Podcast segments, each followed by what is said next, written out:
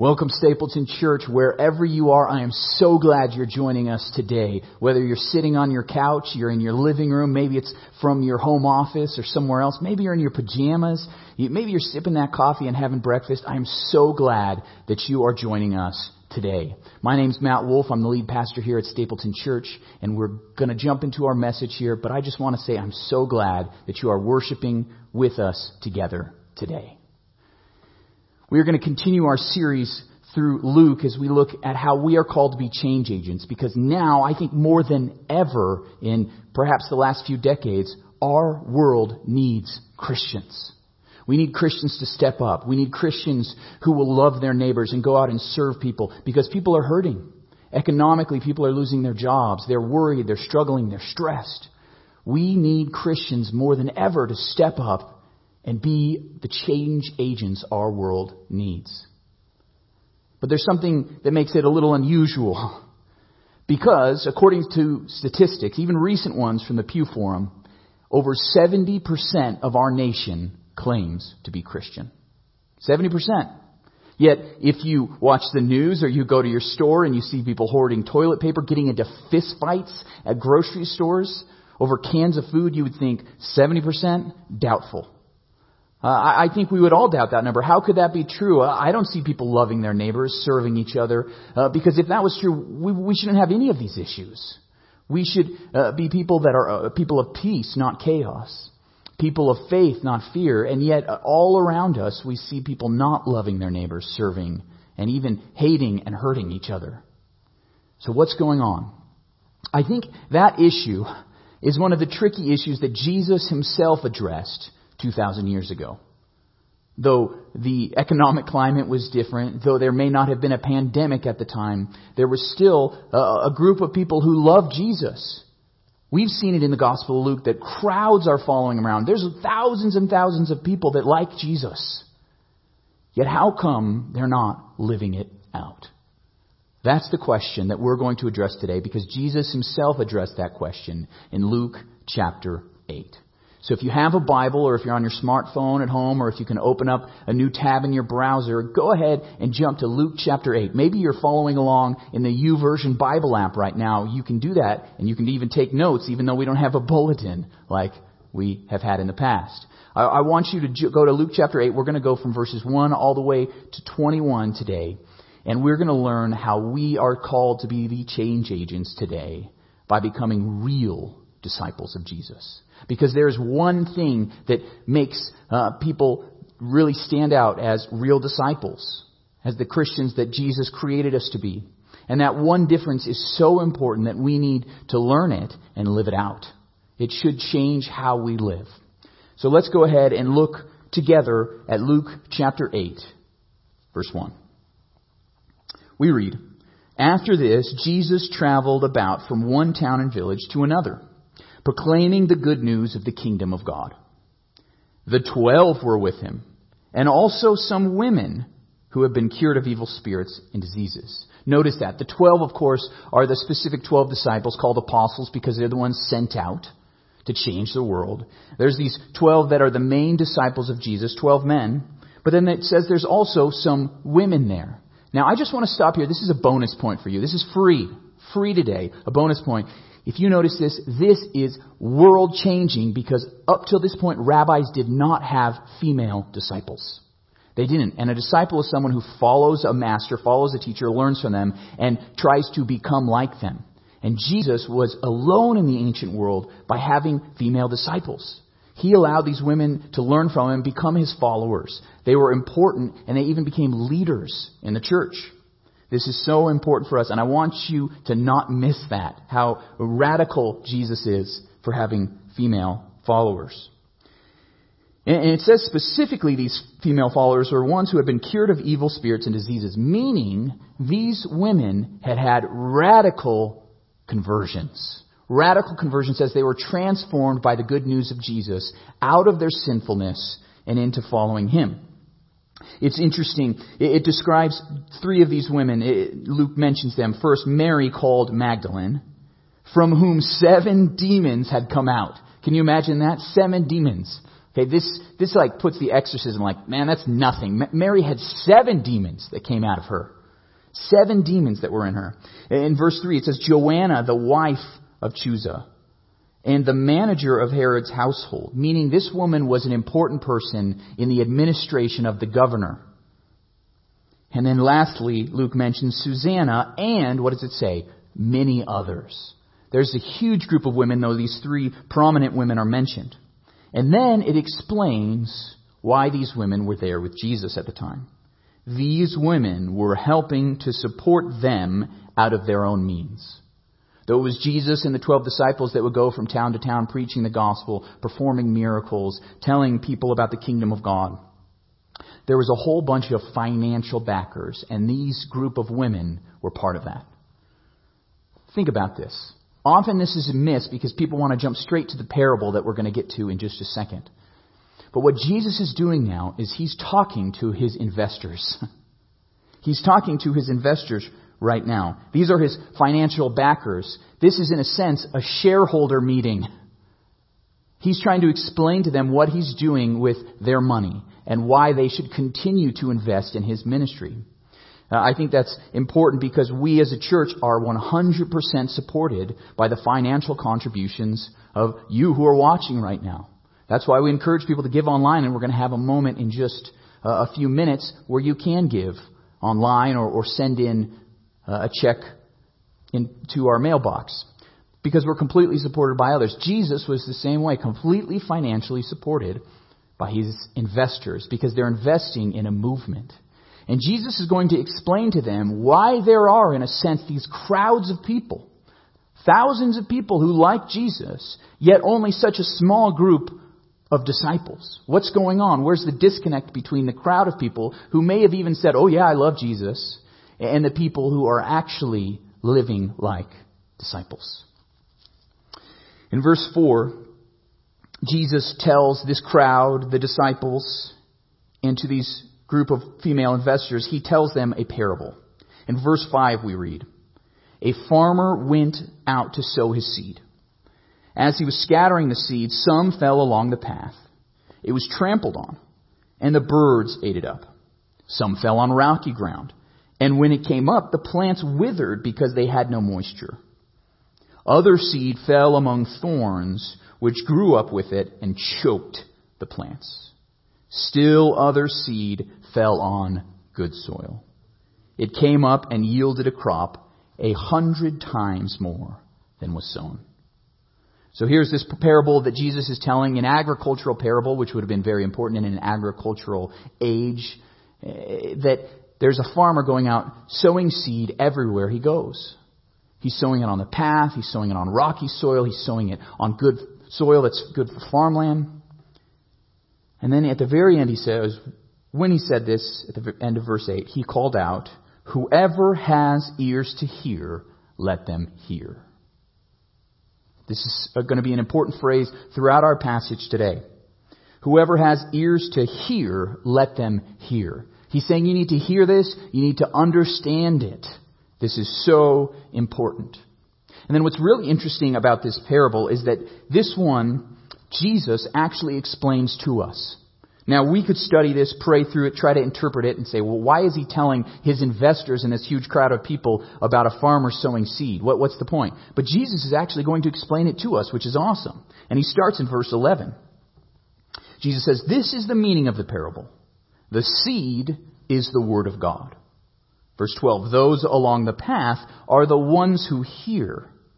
Did you catch that? The people are the soil. The people are the ground. But the ones on the path are the ones who hear, and then the devil comes and takes away the word from their hearts, so they may not believe and be saved. Verse 13, those on the rocky ground are the ones who receive the word with joy, and when they hear it, but they have no root. They believe for a while, but in the time of testing they fall away. 14. The seed that fell among thorns stands for those who hear, but as they go on their way, they are choked by life's worries, riches, and pleasures, and they do not mature. But the seed on good soil stands for those with a noble and good heart who hear the word, retain it, and by persevering, produce a crop. So he explains these different types of soils, different types of ground represent the different types of people who hear the word of God. Jesus is preaching to them, telling them about the kingdom of heaven, this great grand vision that God is bringing down to earth. His power is working through these miracles, through Jesus and his work and ministry, serving others and loving people. That these disciples are being formed. And this kingdom is emerging, that people are entering into it here on this earth. And yet all the people, the whole crowds, everyone who's in earshot of Jesus hears the message, yet they respond in different ways. Some reject it almost immediately. Some receive it for a time, but they grow no roots. There's no depth to it, so they fall away. Others hear it for a while, but because of the busyness of life, because of the different things, because of money, because of work, they fall away. And still others hear it and grow, mature, and produce fruit. This is interesting because we see the same thing in our church and in our world. There's hundreds, thousands of people who every week hear the message, the good news about Jesus. Some, it seems, are super excited. They raise their hand that they're saved. They get dunked in the water, baptized to proclaim to the world that they believe. And yet, after sometimes a very short time, fall away. We've seen that. I've seen that in my own ministry. People are so excited about their, their newfound faith, and then a few months later, they're ghosting me. Please don't do that to me. Okay, we, we see others who it seems like they're Christians, they declare it, but they get so busy with life, you stop seeing them in church, they're not serving, they're not loving, and we wonder what, what's going on with them. Jesus is calling it like it is. This is how it is. The same people hear the same message. Some respond and grow and mature and produce fruit, and others don't. What Jesus is telling us is that everyone can hear it as long as it's preached to them. That's why we do what we're doing. But only some respond. Do you see how this is an important message to Jesus' financial backers? He's trying to explain to these women, hey, I, I know you're investing money in this. I know that you're supporting me financially and you're wondering, well, hey, you're preaching to all these crowds. How come you're not making more disciples? And he's saying, hey, some people love it, but then they fall away quickly. Others uh, have it for a while and then the busyness of life drift away. And it's only a select group, maybe a small group of people who take it, develop the roots, and then begin to bear fruit in their life. And what he's trying to emphasize is those are the type of people we need. Those are the real disciples. The ones who hear it, they receive it, they retain it, and then they produce it. That's really what's going on. They receive the Word of God, they hear it in their ears, then they retain it. It goes down deep into their soul, into their heart, bears, it gets roots deep down, and then it begins to produce fruit. And of course, fruit has more seed in it that can go out and be proclaimed to others. So they receive it, they retain it, and they produce it. And Jesus is saying those are the people that are the most important. They've gotten it. They're the real disciples that I'm really focused on. And what he's saying to his investors is, you don't need to look at everybody. Of course, there are going to be crowds. But the crowds are not the most important. What's most important are the real disciples. So my question to you, wherever you're watching right now, maybe you don't even have pants on right now, okay? Wherever you are, are you a real disciple? Are you a real disciple? That's my question. Are you a real disciple? Have you received the word? Have you retained it? And are you producing in your life? Isn't that the natural progression? You plant a seed, begins to form roots. As you water it and it grows and the stem comes up, leaves start to, to emerge. We're going to be seeing that very soon. I already have some tulips in our yard that Melissa and I planted last year that are starting to come up. Hopefully this, this blizzard this week didn't take them out, but they're going to grow and then they're going to have flowers and they're going to have seeds within the flower and that's going to be able to become more flowers or, or more fruit if it's a plant that produces a fruit. That's what the natural progression should be of the Word of God. Receive it, retain it, produce it. Yet what Jesus is saying is that sadly, some things get in the way to block that progression. Maybe it's Satan stealing it from someone's heart. Maybe it's the worries of this world, the busyness of life. There are things that get in the way and stop the natural progression of the Word of God. What Jesus is saying is that real disciples allow that progression to continue to happen in their life. I was reminded, especially with the situation that we're in, of an old preacher story. Um, I think it's way back from the 80s. Who knows where it comes from? And preacher stories, of course, you never know if they're true or not. Um, but there's a preacher story about this woman And she was in a pastor's congregation, and every week the pastor would preach, and this woman, she was kind of a mean, spiteful woman, very hypocritical, judgmental. Everybody knew it, though she might not have. And every week the pastor w- would have like an altar call at the end, ask for people to come forward, and always expecting at some point that she would confess her sins, repent, and become a true disciple, right? But she never did. And after every single sermon, she would come up to the pastor and she would say, well, you really told them how the cows eat the cabbages. And that's a strange saying, but it, what she's basically saying is, you told them how it is. All those people, they needed to hear what you had to say, the Word of God. They needed to hear that they needed to repent of their sins, but not me. You really told them how the cows eat them cabbages. That's what she would say. Well, one day there was a blizzard. It was a Sunday, it was a terrible blizzard, and nobody could make it into church except the pastor and that one lady. So the pastor said, now's my chance. I don't have to be very general. I can be very specific and give her application for her life. I can talk about her sins and all the things she needs to repent of. So he did. His whole message was directed at this one woman that she, he was talking to. He even had an altar call at the end thinking, man, I've got to get her this time, but nothing he could do. He kept saying, just as I am, and she wouldn't even budge from her seat. And afterwards, as they were leaving on that snowy day, um, she walked up to him and said, Pastor, I wish they would have been here today because you really would have told them how the cows eat them cabbages. You see, the whole time she was thinking of the other people who needed to hear that sermon instead of herself. And I'm saying this because in my message right now, everybody's thinking of the other people they know who say they're Christian, but you wonder if they're living it out. They're wondering if they're the real disciples, but I'm here to tell you that this message is for you. This message is for those who are listening right now because we need to ask ourselves, am I the real disciple? Have I let the Word of God come into my ears? Am I receiving it? Am I retaining it? And am I producing it in my own life? We need to ask ourselves, am I the real disciple that our world needs right now? What Jesus is trying to emphasize is that it's not enough to go to church on Sunday, to hear the Word of God. It's not enough to listen to podcasts, to watch videos of your favorite preacher. It's not enough just to hear it. You've got to move beyond it. Jesus so emphasized this point. This was so important to him that he went on to tell another little illustration of why this is so important. I want you to look now with verse 16 with me. In verse 16, Jesus says, No one lights a lamp and hides it in a clay jar or puts it under a bed. Instead, they put it on a stand so that those who come in can see the light. And then he explains it in verse 18. Therefore, consider carefully how you listen. Now, for a long time, I interpreted verse 16 as Jesus gives a similar illustration in Matthew chapter 5 in the Sermon on the Mount, because there he tells people to, to be a light shining for the whole world to see. But Jesus uses this illustration of a light a little bit differently here. What he's saying is that God is lighting a light. And he does not want it to be hidden. He wants it to be shown to the world, meaning it's not enough just to hear the word of God and say you're a follower of Jesus. Jesus is saying you've also got to let it shine so that people will see that you not only listen, but do it.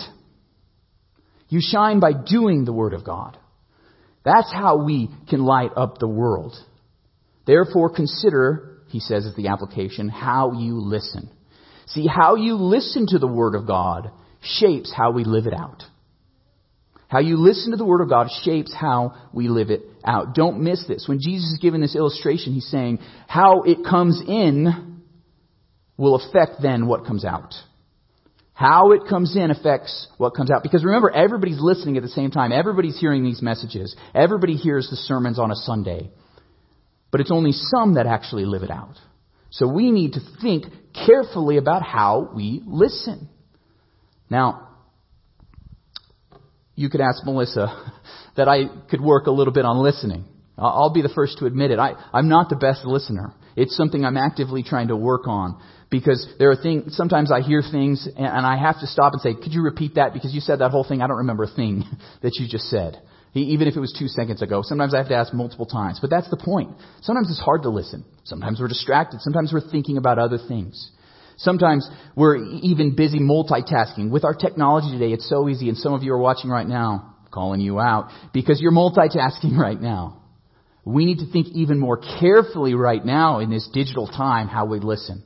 Because it is so easy to get distracted by everything. So think about it.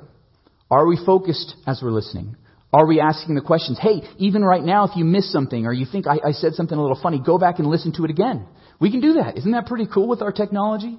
This is one of the benefits of online church right now. We can watch it again, listen to it again. Say, did I get that right? Did I get it down into my soul? Maybe I need to listen to this a second time to make sure I, I take it and I apply it. Are we listening? And how we're listening is important. So I want you to think in your own life, how am I listening to the Word of God? In Colossians 3.16, in Colossians 3:16, we're told to let the word of Christ dwell in you richly.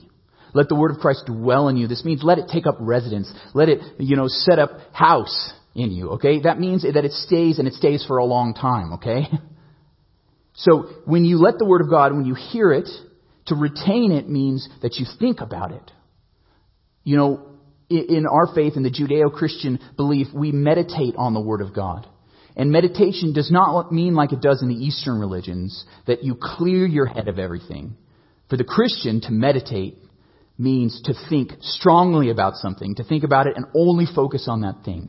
We think about the Word of God over and over again. What is Jesus saying? What does He mean? How does this apply in different aspects of my life? So I want to encourage you, how you listen should be meditating, chewing on it, thinking at it, memorizing it even so that you think about it again and again and again. Let it dwell in you richly.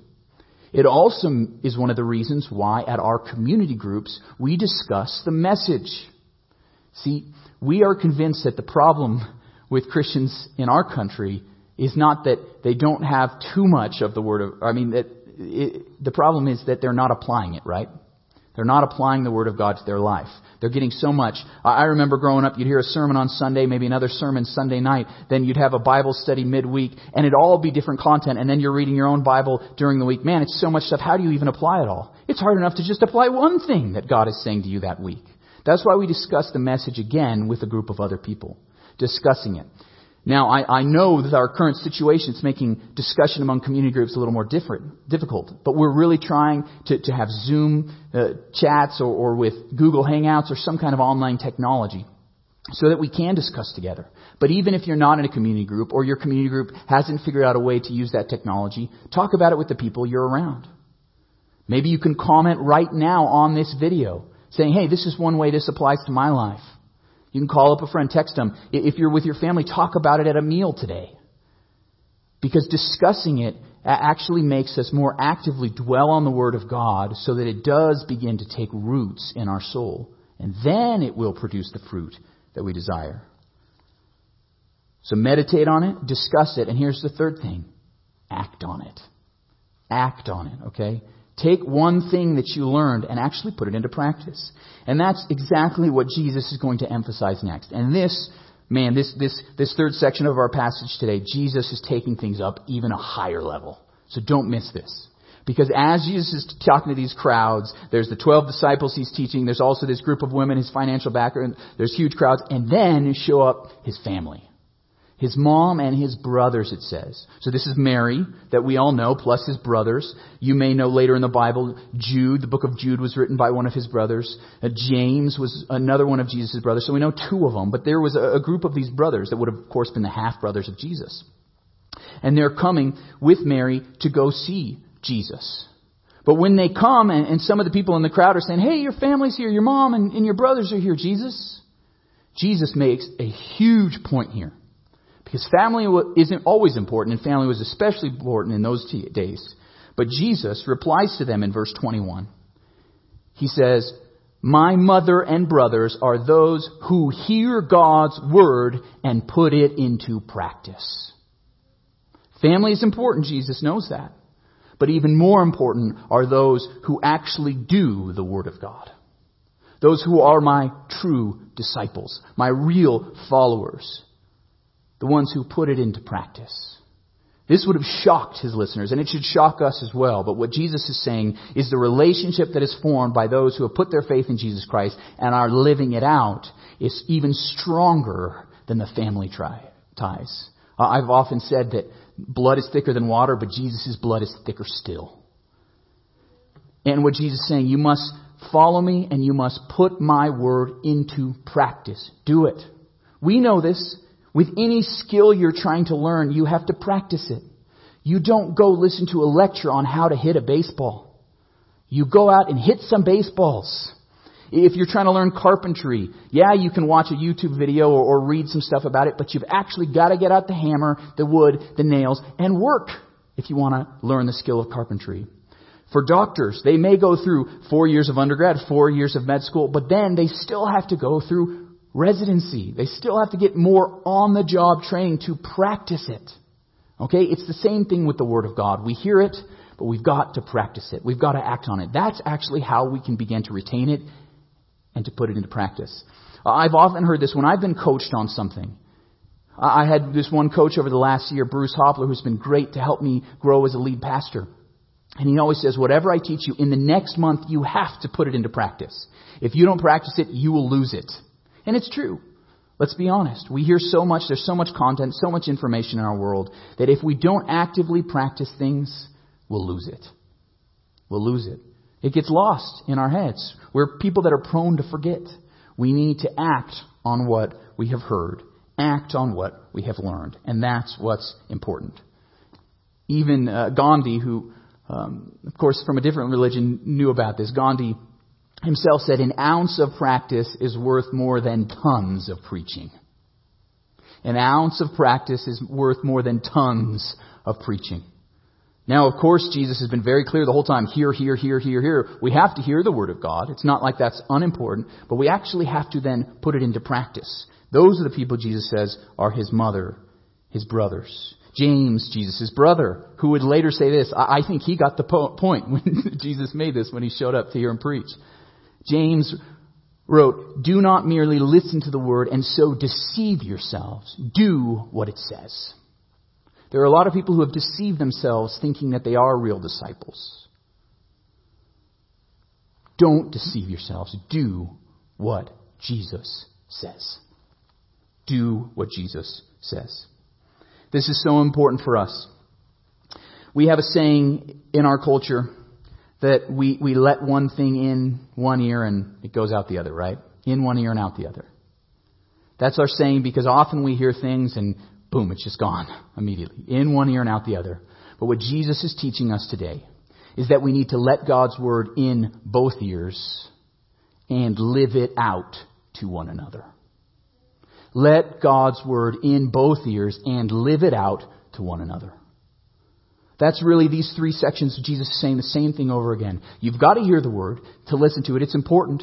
But how you listen is important. You've got to let it in both ears. Really let it sink down into your heart and then live it out in your life.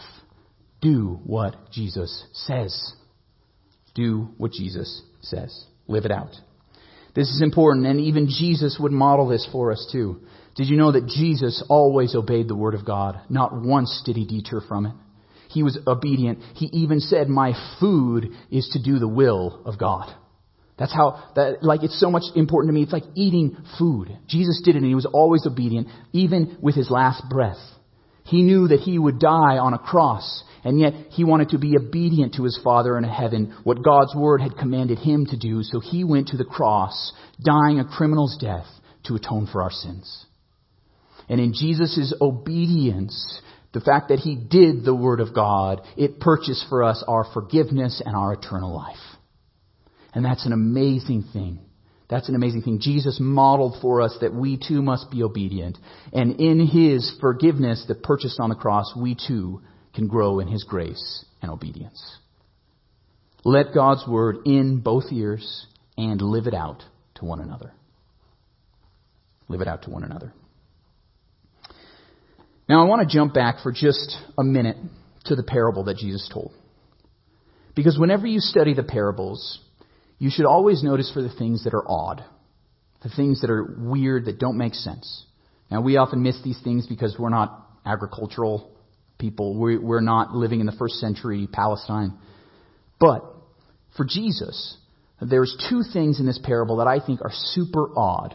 I don't know if you caught them. The first one is the seed bearer himself. Because the person planting seed is planting seed all over the place. He's throwing it on the ground, he's throwing it on the path, he's throwing it in the rocky soil. Nobody does that. If you're a farmer, you don't want to waste seed. Today, there's huge combines and there's rows that are measured out within the inch. They know exactly what they're going. They use GPS to make these rows act, uh, totally accurate and they don't put any seed on the road. I mean, that's foolish. You don't put it on the rock. So why is this going on? Well, Jesus once again is going to explain it at the end of the parable if you look in verse 15. Because he says, But the seed on good soil stands for those with a noble and good heart. See, it's the heart.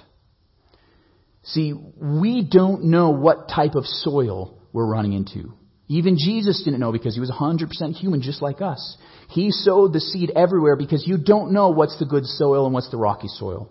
We need to tell everyone the good news of Jesus. Preach the good, God's word to every person who can hear. That's why we're having it online right now so everyone can hear. Maybe you're even sharing this stream or you're going to hear in just a second because you want everyone to hear God's word.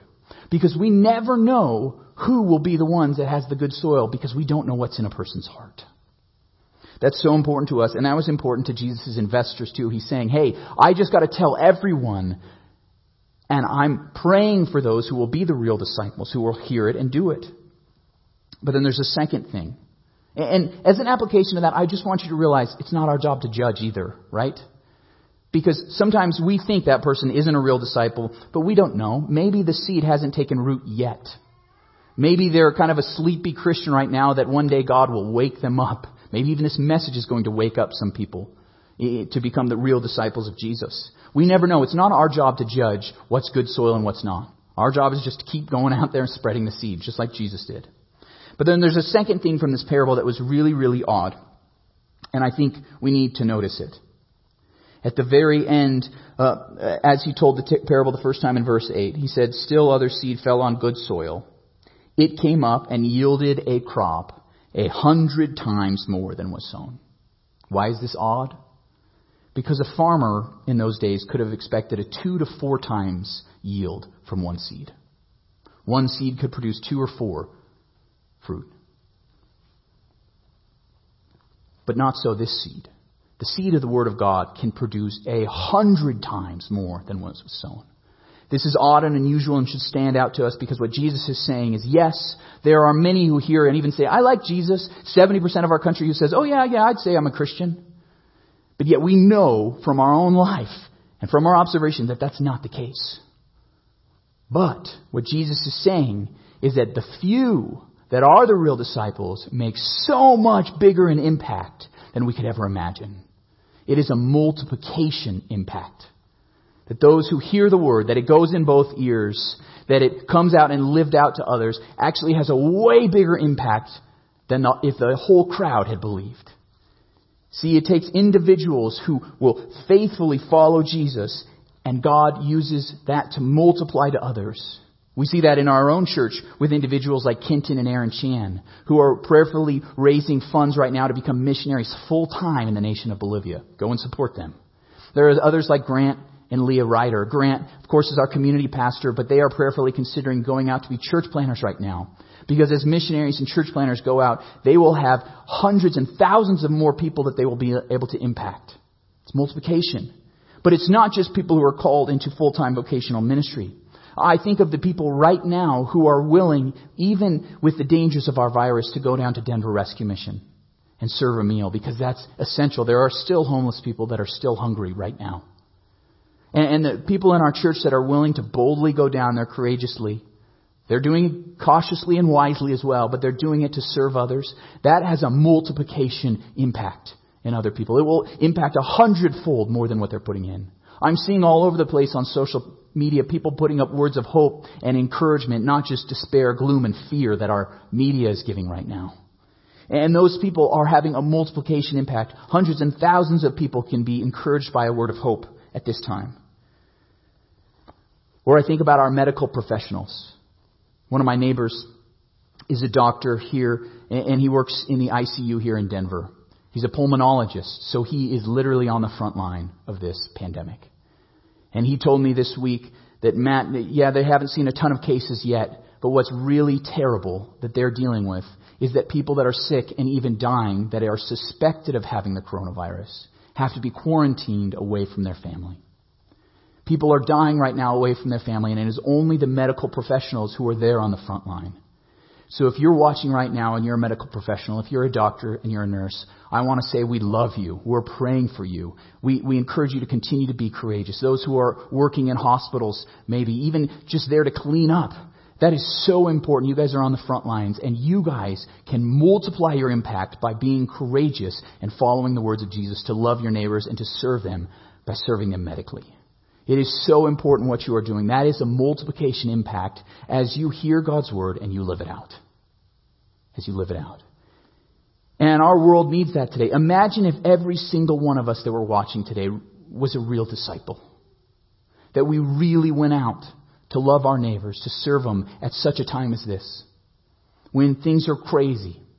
When our world is, is it just seems like nobody knows what's going on. There's so much fear running amok.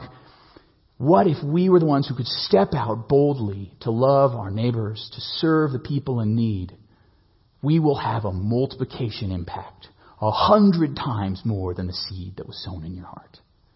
That is what Jesus is calling us. He's calling us to be those change agents. So, what do we need to do? Well, there's a couple things. First off, Jesus gave this message to his financial backers. You guys are watching are our financial backers. We're going to continue to have church, so even though some of you are struggling financially, or you're just worried about what's going to happen financially, we still need you to give.